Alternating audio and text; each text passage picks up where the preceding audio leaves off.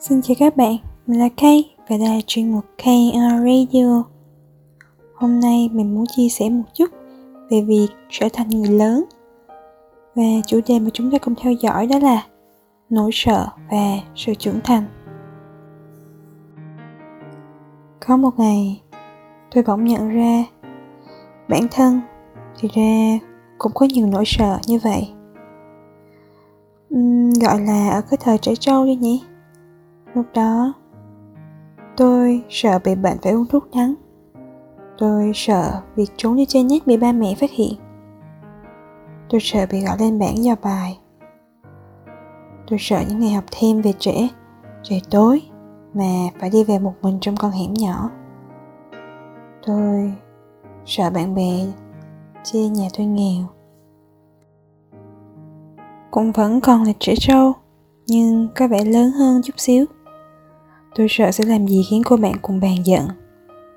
Tôi sợ món quà tặng cho thằng bạn không đủ sang. Tôi sợ mình sẽ hối hận nếu chọn sai ngành học. Tôi sợ rớt đại học. Sợ cái việc dù có đậu cũng không biết có đủ tiền để học không. Rồi tôi lại lớn hơn một chút nữa. Tôi có biết đến một bộ phim trong bộ phim đó có nói đến việc trưởng thành và rằng trưởng thành không liên quan đến tuổi tác hay giới tính. Cách mà người ta trưởng thành cũng khác nhau và khoảnh khắc trưởng thành ấy cũng sẽ chỉ một mình ta biết. Tôi nghĩ cuối cùng thì bản thân mình cũng đã bắt gặp được khoảnh khắc ấy. Tôi bỗng phát hiện những nỗi sợ trước đây của tôi hình như đều xoay quanh chính bản thân mình. Tôi tạm gọi đó là những nỗi sợ ích kỷ. Và tôi của hiện tại vẫn còn sợ.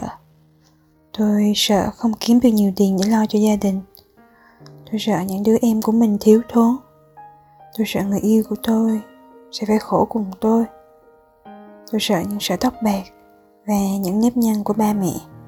Vì tôi sợ họ già đi quá nhanh cứ như vậy. Những nỗi sợ lớn dần lớn dần.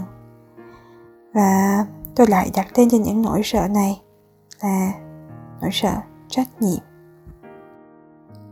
Nhưng tôi bây giờ không còn nghĩ về việc người ta chê nhà tôi ra sao và không nghe ngạnh bỏ uống thuốc khi bệnh nữa.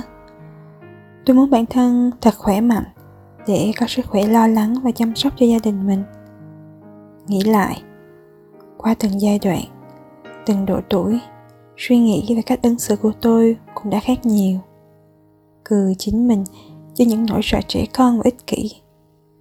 Cười chính mình cho những bồng bột, những lần khiến ba mẹ buồn lòng và cười chính mình vì cuối cùng thì mình cũng đã lớn. Phải cười chứ, vì may mắn có những người thân yêu bên cạnh, còn có lý do để cố gắng và còn có tương lai để đón chờ. Tôi cảm ơn những cực nhọc của cuộc sống, những con người tôi đã gặp và những hạnh phúc được nhận. Tôi cảm ơn cả những nỗi sợ của bản thân để biết mình cần cố gắng và nỗ lực hơn nữa. Và cảm ơn tôi, cảm ơn tôi vì đã trưởng thành. Với các bạn thì sao? Câu chuyện trưởng thành của các bạn là gì? Đừng ngần ngại chia sẻ với bọn mình nhé. Cảm ơn các bạn đã lắng nghe. Và bọn mình còn có những bài viết, cũng như những radio khác trên trang yêu gạch thương com. Nếu các bạn quan tâm có thể ủng hộ bọn mình nhé. Hẹn gặp lại.